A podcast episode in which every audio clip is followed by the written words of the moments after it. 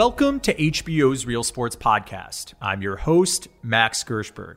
For those who may not know, Real Sports with Bryant Gumbel has been on H B O for quite a while now, almost three decades as a matter of fact. And over those years, we've taken our viewers across the globe to tell stories about sports, but really more so about people and about issues at the intersection of sport and everything else, like politics and culture. Well, now, after all these years, our show has a podcast.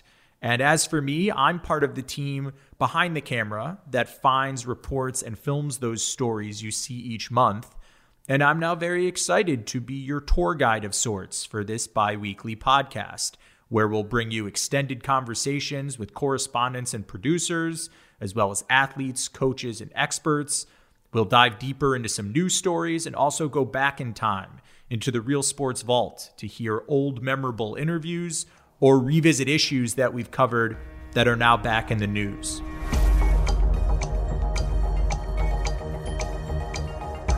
On the latest episode of Real Sports, which you can now watch on H B O Max, we tackled a few different stories. Correspondent David Scott examined Nike's Oregon Project, an elite track and field team that was hell-bent on winning, but that win-at-all-costs mentality came at the alleged expense of athlete health.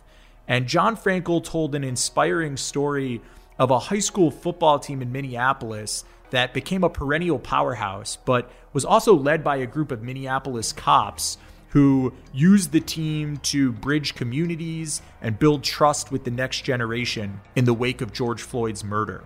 But the story you're going to hear on this episode is Mary Carillo's new piece about the frightening impact COVID is having on previously healthy athletes who are still coping with symptoms months after contracting the disease, a group known as long haulers.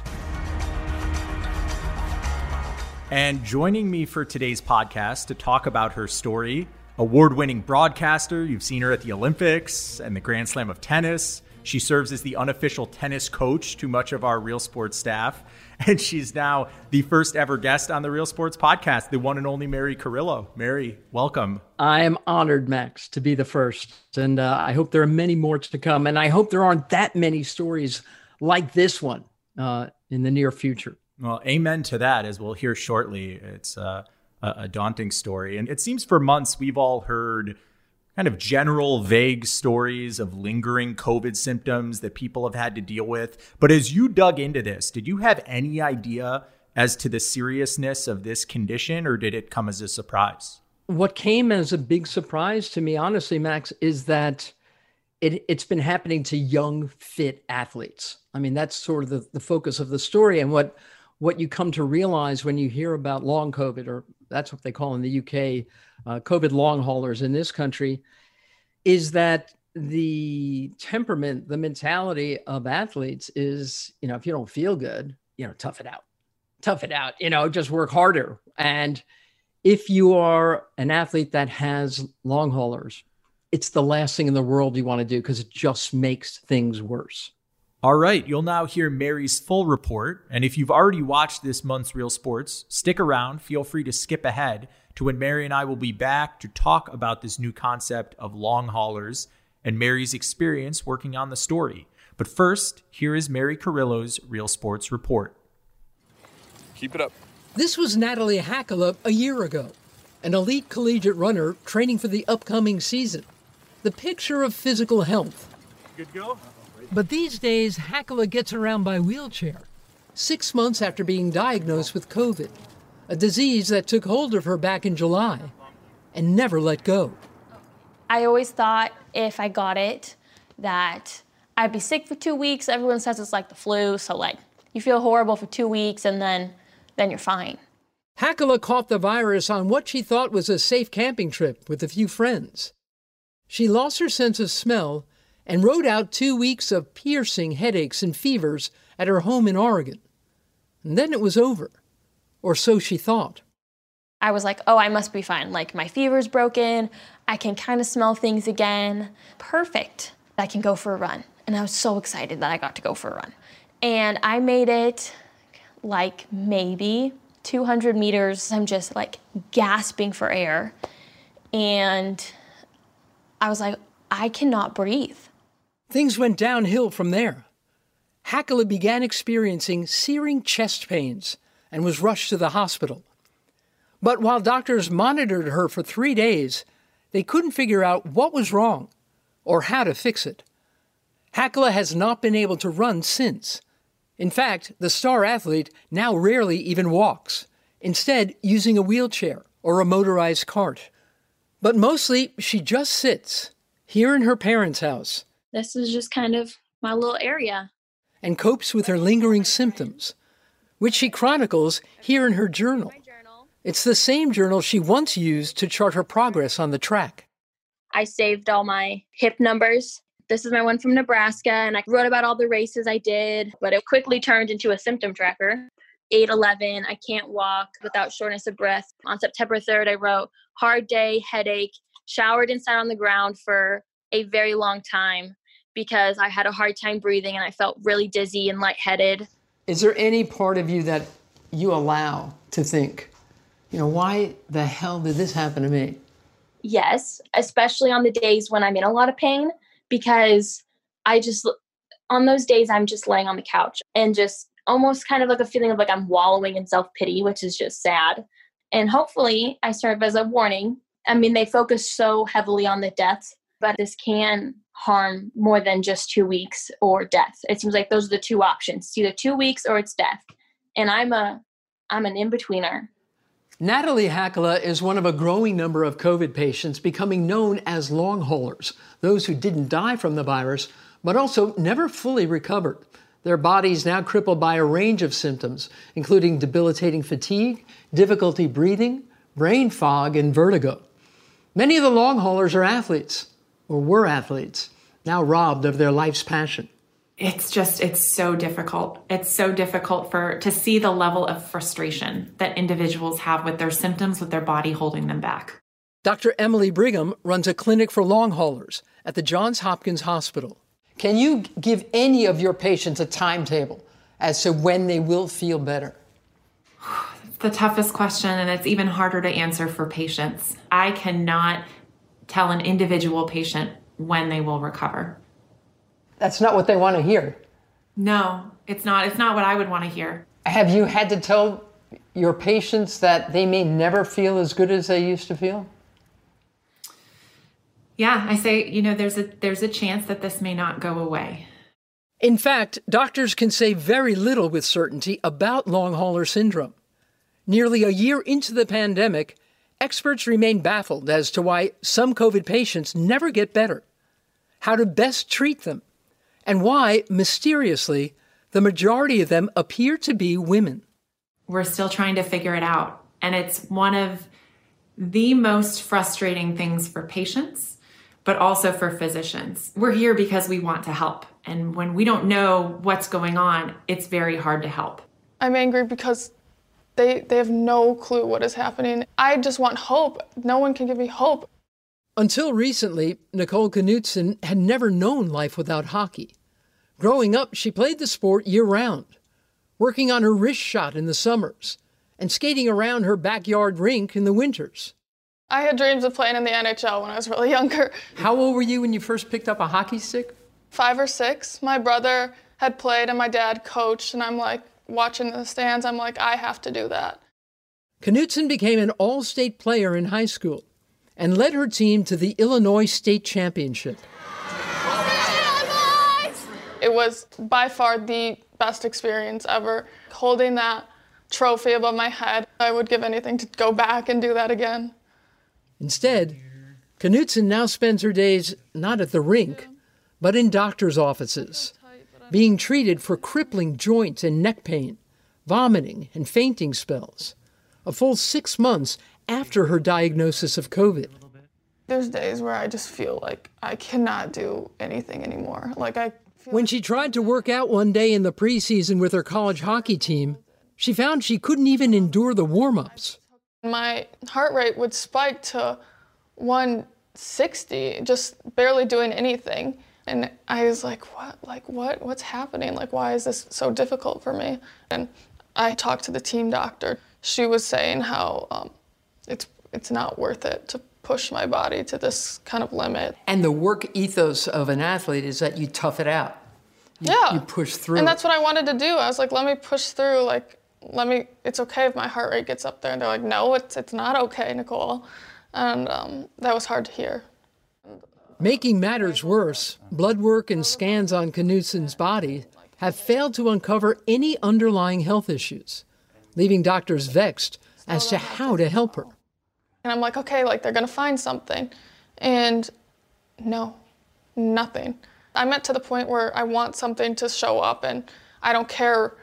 I just want to know that this is what is doing this to my body. And if I can help it, how can I? What can I do to make myself even feel a little bit better? A little bit normal? Yeah. Just how many COVID patients will turn into long haulers is still unknown, but the syndrome could have troubling implications, not just for amateur athletes and weekend warriors, but for those hoping to make sports their career. Clemson University says twenty-eight student athletes and staff members have tested positive for the coronavirus. Over the past six months, hundreds of big-time college athletes, many of them aspiring professionals, have tested positive for COVID after schools summoned their players together at the height of the pandemic. At some schools, nearly the entire football team was diagnosed with COVID. I think not all of our players, but most of our players have caught it. At others, the virus swept through the basketball team. ninety percent of our teams had it, so... Um... For those young athletes, it may become no laughing matter. They can already look to a cautionary tale. Oh, what a pretty move! A young pro athlete whose career could be over before it ever really began. Asia Durr with the spin move. Oh, oh my! Last year, Asia Durr made her debut in the W N B A with dreams of a long future in the sport. But today, her goals are more modest. There's days where I feel great, like I could go out and go to the store or I could clean up. And then there's days where I'm like, I just have to stay in the bed. And it's just like, you just feel like you get hit by by a bus. You just said, some days I feel great, I can go to the store and clean. That's your idea of a great day now? My life has completely changed since June eighth. Since the day she was diagnosed with COVID, nearly eight months ago, Durr has been fighting a losing battle with the disease. I was back and forth seeing doctors, hospitals, stuff like that. I couldn't breathe. I was spitting up blood. You you were spitting up blood? Yeah. You know, it's just lung pain that was just so severe. It felt like somebody took a long knife and was just stabbing you in your lungs each second. I woke up two o'clock in the morning vomiting, going back and forth to the bathroom. I couldn't keep anything down.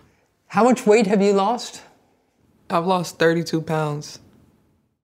Durr was too sick to play for the Liberty at all this past season. And though she had a contract to play in France after that, the twenty-three-year-old had to miss that season too.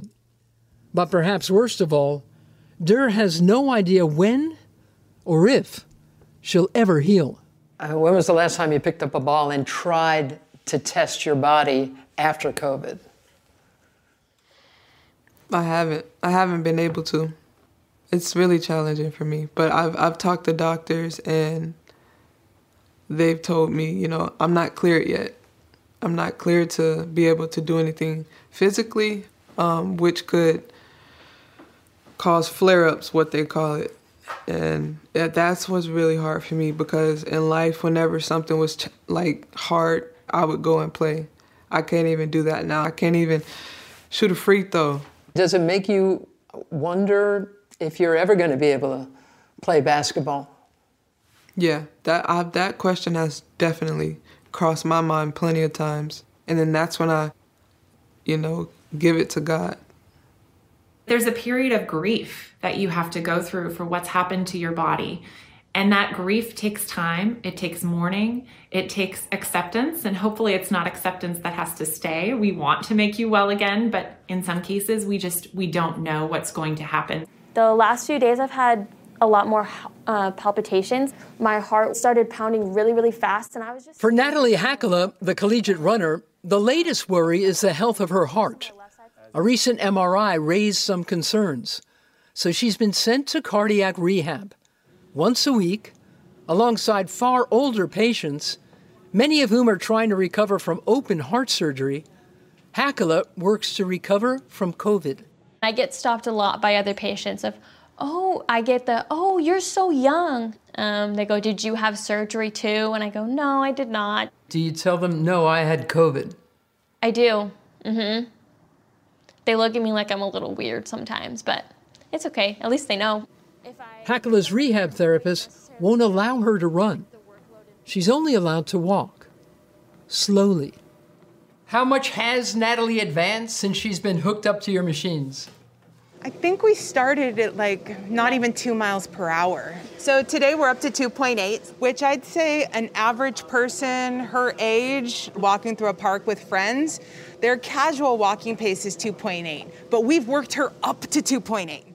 For a young woman used to moving in a hurry, it hardly feels like success. But for Hakala, becoming a COVID long hauler has required a full recalibration of both body and mind. I have realized that I can't really put a time goal on it because I just get very disappointed when I don't reach it. How much, Natalie, have your goals shifted? You used to want to change the school record. What are your goals now? To go for just a jog would be really nice. I would love to be able to go for a run. Welcome back. That was Mary Carillo's new story on long haulers. Mary, I saw your discussion with Bryant the other day on the show, and you said working on this story really scared you. Why is that? I guess I was one of those people who thought that, I mean, I consider I'm I'm older than the the people we interviewed for this story, but my attitude was I'm I'm fit. I don't have any bad habits. I don't have any pre-existing conditions. Um, so if I were to get COVID, I'd be able to, you know, kick it off pretty quickly. And it turns out that so many of the people who get long haulers, not just athletes, so many of these people don't even have pre-existing conditions. I mean, normally you think, all right, you get COVID and after about two weeks, it's out of your system. That's not the truth at all. And that is what really scared me, uh, learning that. You know, we we talked to athletes who've had it as for as long as eight months, and there's no end in sight. And the scary part, Max, is that they go to all manner of doctors. They go to cardiologists, they go to pulmonologists, they go to rheumatologists, they get scans, they get M R Is. Nothing shows up that you can point to and say, all right, there's your problem. And that's what's so scary, you know, that you might not ever get back the health, the fitness that you enjoyed and just assumed was going to kick back into your body, you know? You touched on it a bit there. Is there is there a correlation between the severity of initial symptoms and the likelihood of a lingering condition, or can someone with a very mild case of COVID, or what it appears to be a mild case, become a long hauler as well? Yeah, that's the problem. I mean, sometimes it's, and it's interesting, um, sometimes people, they they might have, they might feel crummy, you know, they're maybe their stomach feels lousy for a couple of weeks, or they have headaches, or they lose their sense of taste and smell. That happens quite often if it if the virus is really affecting your head. Um, and then slowly, maybe they'll get their sense of smell back, but not their sense of taste. And that's that's about as bad as it gets. And then everything else can happen because your autoimmune system, I guess, starts fighting its own body. Uh, to a degree that's awful. And two of the three athletes that we spoke to for this story said that when they tell people, you know, they what their symptoms are, they said, oh my God, not not having the ability to taste or smell, that must be the worst part. And they said, oh no, that's that's the easiest part. I, that's it's everything else that's so much worse as a long hauler, so much worse. Keep in mind, The the athletes we spoke to for this story all have access to doctors. They all have access to rehab. How many people, men and women, are going to be suffering from long haulers who don't have access to that and who don't even want to tell their bosses that they feel lousy because they don't want to get fired. They don't want to get laid off. I mean, think about how big a problem this really can be, right? Right. As your piece references, there's a whole new industry popping up of specialized care for long haulers, but that treatment ain't free, right? So for the people you spoke to, the athletes you met, what type of financial costs are they facing? Well, Asia Durr, the W N B A player, the twenty-three-year-old who missed all of last season, and I, it, this didn't make the story, but I want to say that she was really hoping to to play in the in the Summer Olympics. She was hoping to go to Tokyo last year, and she still got it in her head that maybe she could go. She is covered by the W N B A. She's got insurance. The other two I've spoken to were able to, they had good insurance. Um, so they're lucky in those ways. Natalie Hakala, the runner, the eight hundred runner, her mom is a nurse. So, and her mom was diagnosing things because she was seeing that her kid was just a, a shadow of what she'd been. So she was able to say to doctors, why don't you look here? Why don't you look there? But again, most people don't have that. They just don't. And I mean, but you're right. It's becoming better known. It's becoming uh, a better recognized problem. There are forty, uh, they call it long COVID in the U K. There are forty clinics in the U K already. Uh, in this country, the woman we spoke to, Doctor Brigham, she works for Johns Hopkins. There's also Mount Sinai. Uh, University of Pennsylvania has a long haulers clinic, George Washington University, Northwestern. And Bryant asked me an interesting question, and it's one that all three of these athletes had to face. Ah, it's in your head. You look fine. That's what they're, you look fine. This is, this is, you know, Bryant wondered if it was psychosomatic. It ain't psychosomatic. This is very, very physical, but of course the toll it takes on, on these people. And especially again, the heart of an athlete, the whole idea is, all right, I'm I'm going to beat this thing. Toughen up. I'm yeah. going to toughen up. And and what has happened is when they just try to go for a light run, it sets them back two or three days. They can't get out of bed. And even the notion that it would be in their heads and it would be psychosomatic mm. might be somewhat motivated by the fact that there's so much we still don't know, right? So I'm curious, for you as a reporter, is it frustrating to tackle a subject like this for which there are so many more questions than clear answers? I want, you can imagine how these athletes feel if I'm demanding answers that aren't available. And, you know, I think, I hope that people don't watch this story and say, well, m- uh, the majority of people who are long haulers are women. You know, women aren't as tough as they need to be. Women aren't as tough as men. That galls me. What do you make of this mysterious pathology where it seems more women are being plagued as long haulers? That Doctor Brigham, I, I asked her uh, a couple of different times, you know, why would that be? And again, these doctors are hesitant to give, even to give theories about it, but she said it could be hormonal. It could be, it could be that, you know, a woman's hormonal system reacts differently to this virus than men's. Um, And it also could be that men are much more reluctant to report uh, their symptoms and their problems after they've gotten it. So it could be it could be any number of things. And uh, but it's tough. It's a it's a tough thing, and and there's still so much that's unknown. But what they have come to respect about the long hauler problem is that you have to go slowly. If you weren't a patient person before long haulers, you have to be now.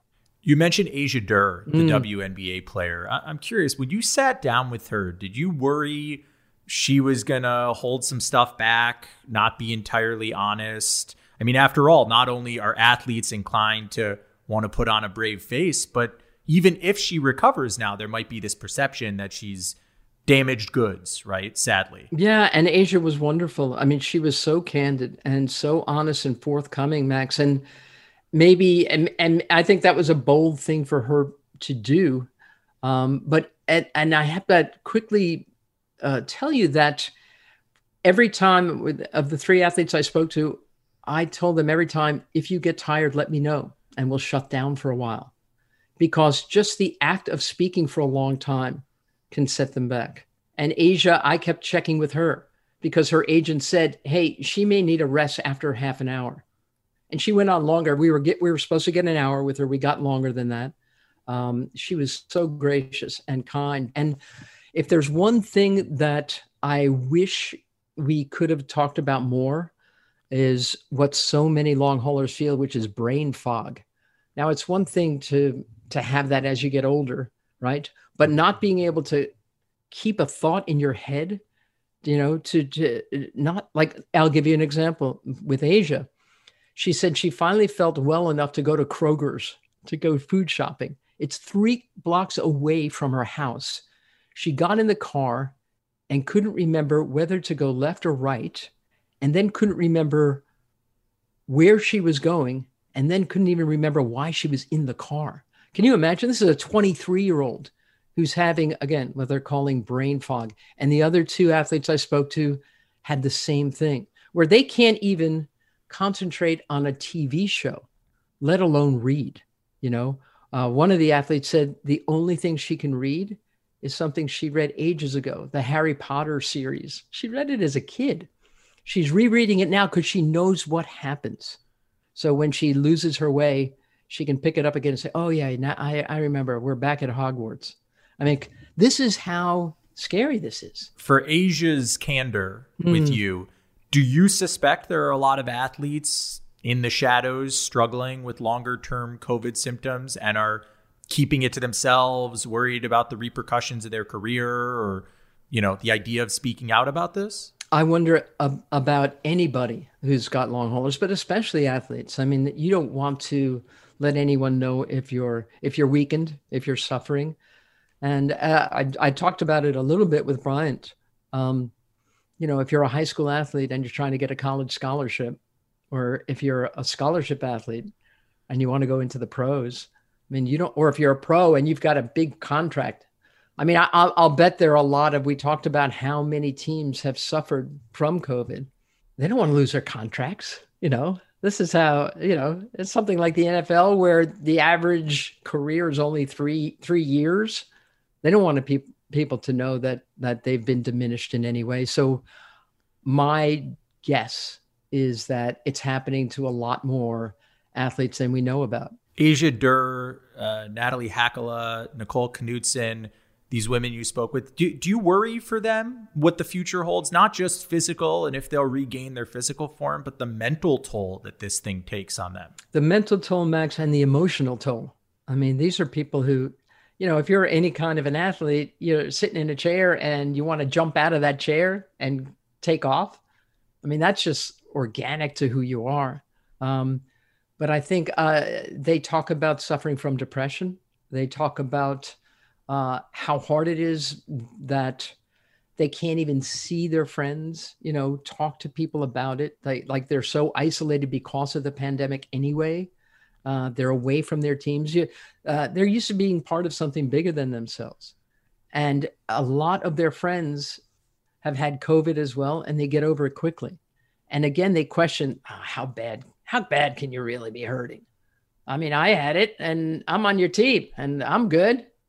I I mean, some of them are doing a little better. Uh, Natalie Hakala is improving slowly, but these symptoms, I mean, uh, for some, the brain fog doesn't happen until months later, months later. That's scary. You know, you think you're getting better physically and now all of a sudden you you can't focus on anything. So it's... Yes, I feel for them. Uh, I hope only for the best.